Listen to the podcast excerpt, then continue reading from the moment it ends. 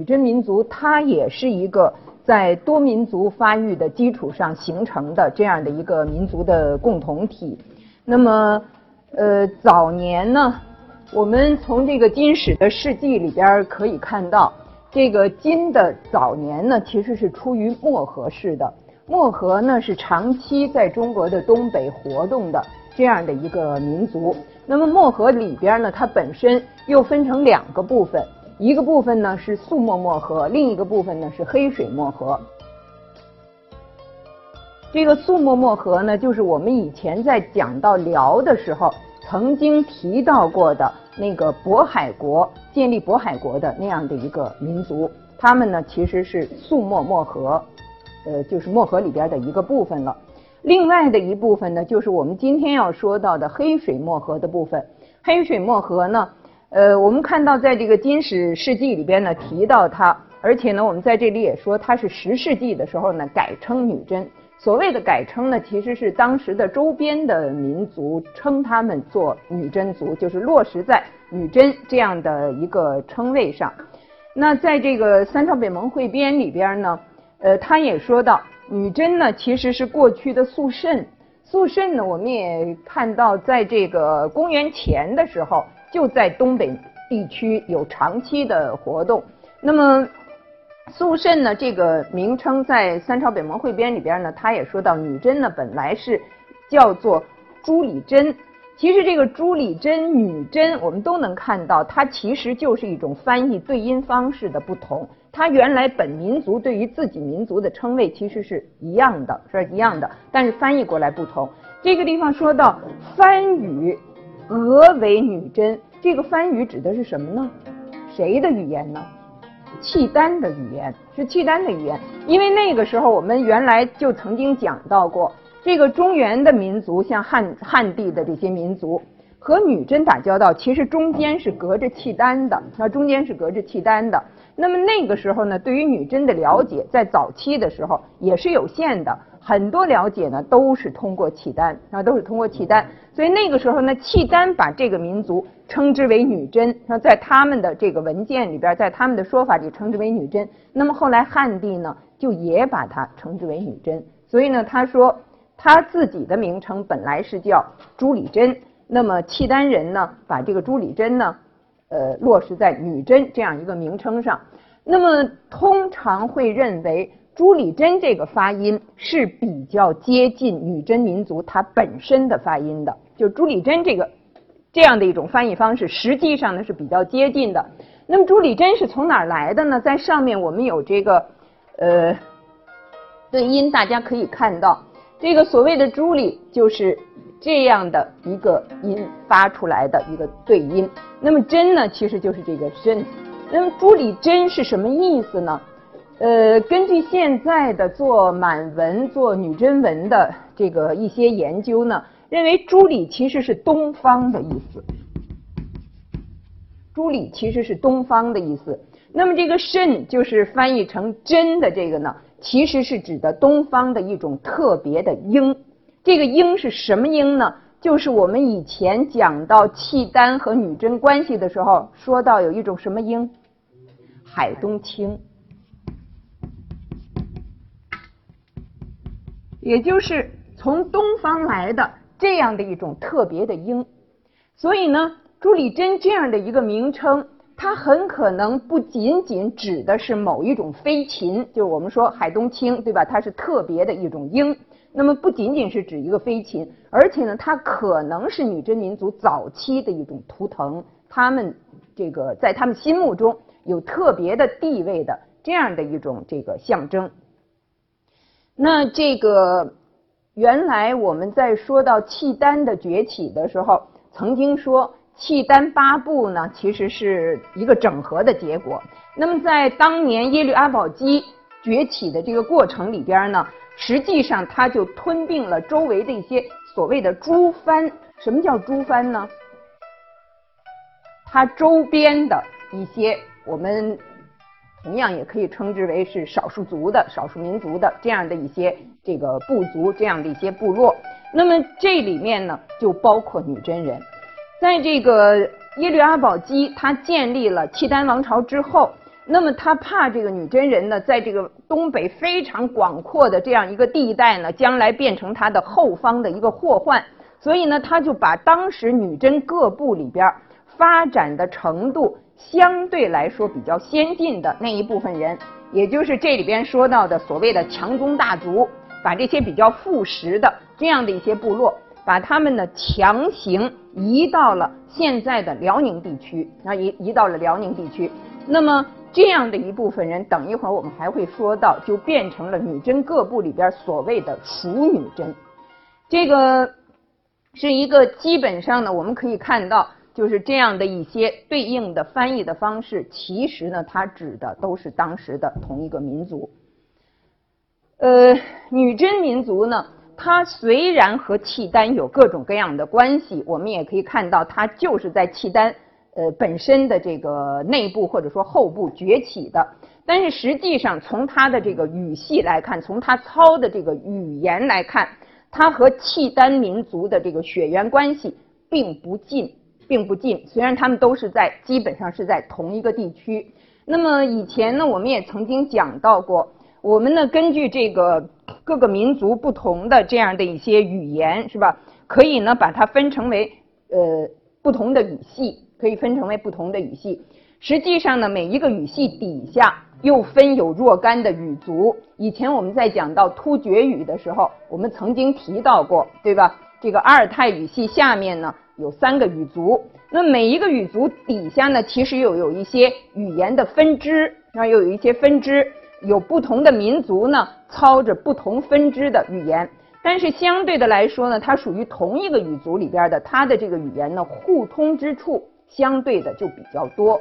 那么以前我们国家这个一九五零年代做这个民族识别的时候，确定这些不同的民族，我们现在知道有五十六个民族，对吧？当年确定这些不同的民族的时候呢，实际上他们操的这个语言是一个重要的辨识的因素，就是这个语言的相同或者是不同。那么从这个里边呢，我们可以看到以前我们所讲到过的，比方说我们提到过铁勒，提到过。呃，突厥、回纥提到过维吾尔，那么这些呢都是属于阿尔泰语系里边的突厥语族的。另外呢，我们也讲到过契丹，将来呢，这个张帆老师会讲到蒙古，那么这些呢都是属于这个东胡语系里边蒙古语族，啊，它是蒙古语族下面的东胡语系里边的不同的语支。而今天我们说到的。满族的前身，对吧？包括满族，包括过去的这个，包括过去的这个女真族。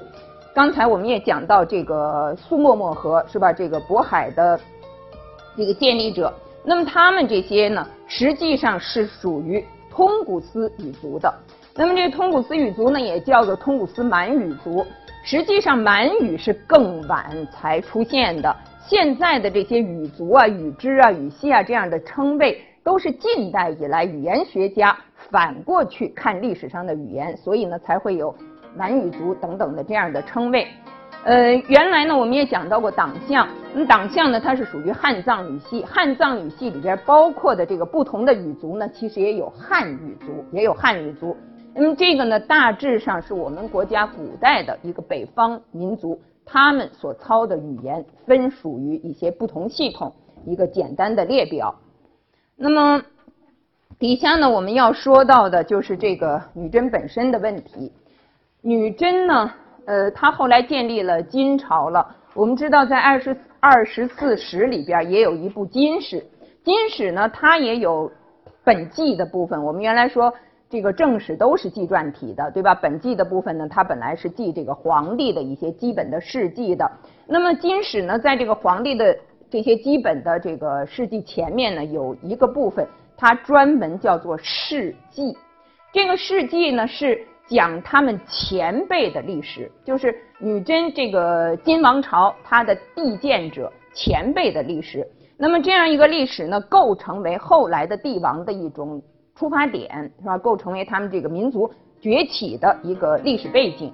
熟女真呢，就是我们刚刚提到的，就是当年这个契丹，他把这个相对比较发达的那样的一些女真各部，而这些部分呢，基本上是在女真活动地区的南边，像南部跟契丹比较接近的这样的一些部族呢，强行的向相对来说是他们的内地吧，向辽宁这一带迁徙。那么这一代的迁徙过来的人呢，他们都入籍于契丹。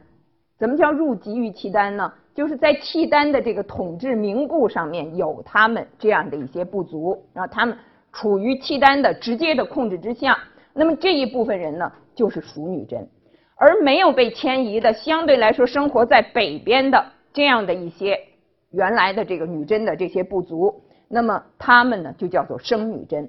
而这个生女真呢，因为他们活动的地区是在混同江，混同江就是黑龙江和长白山之间，所以呢，在那个时候就有这样的说法，就是说他们是在白山黑水之间，白山黑水之间。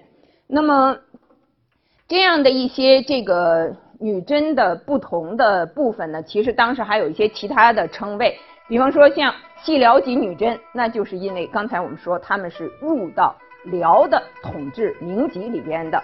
另外，和苏管女真，我们看到和苏管女真、和苏款女真这个写法虽然不一样，其实都是一样的意思，就是这个音不同，翻译的情形不同而已。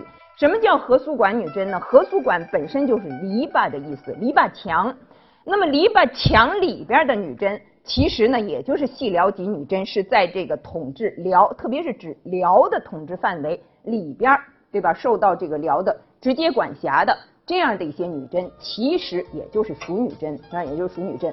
那我们可以看到，生女真，它活动的区域是很广的，但是他们的核心的部分，或者说。首先崛起的其实是完颜部，是完颜部。那么完颜部崛起的地区是在现在的黑龙江省的阿城地区，是在阿城地区。当年呢是叫做暗出湖水阿什河这个地区。那么现在呢，我们可以看到这一个地区呢，也就是金建立了以后，它的上京会宁府这一带，上京会宁府。这个完颜阿骨打呢？呃，这个人我们原来在讲这个辽朝的灭亡的时候，其实已经说到他了。呃，应该说他是女真民族的一个民族英雄，是一个雄才大略的人物，啊，是一位雄才大略的人物。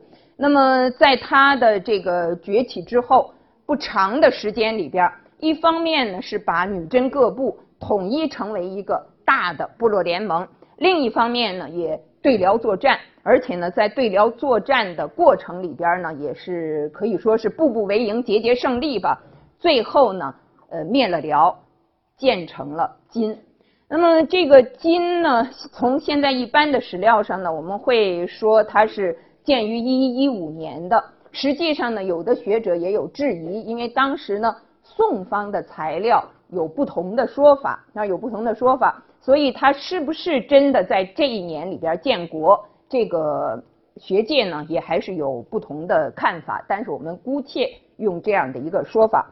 那么，这个现在呢，这个金太祖呢，其实当年他们都是埋在上京会宁府的，就是都是在黑龙江的。在这个完颜亮呢，把他们的首都迁到了现在的北京，当年的中都的时候，就把这些陵墓也都迁过来了。所以呢，像太祖的陵太。宗的陵，金太祖、金太宗的陵，现在呢都在房山，就是有一个地方叫大房山，那个地方呢有他们的陵，而且这些陵呢，其实前些年已经有发掘，那已经有发掘。女真这个民族呢，它不是一个纯粹的游牧民族，所以经常有同学在这个考试啊答题的时候呢，会说女真呢它是一个游牧民族，其实它不是。它和建立辽王朝的契丹，从它原来的生活方式、生产方式上来说，是有重大的区别的，是有重大区别的。那么，它这个民族呢，你可以说它是一个渔猎的民族，或者说它是狩猎的。它实际上呢，它的渔猎经济是它的农，就是它是有渔猎经济，同时呢又有农耕经济的。就是女真这个地区呢。我们原来其实曾经说到过，它是生活在这个高寒的地带，但是这一带呢，仍然还是有农业的，是相对来说呢比较粗放的农业。这个它所活动的这地区，呃，就是我从一九六八年上山下乡去的那个地区。呃，在那个地方呢，我待了差不多十年。那个地方呢，就是呃非常的寒冷。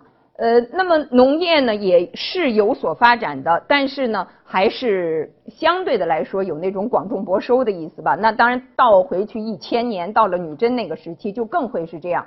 而且呢，我去的那个地方，呃，是宝清县。当年不知道你们知道中国和苏联之间曾经有珍宝岛战争吗？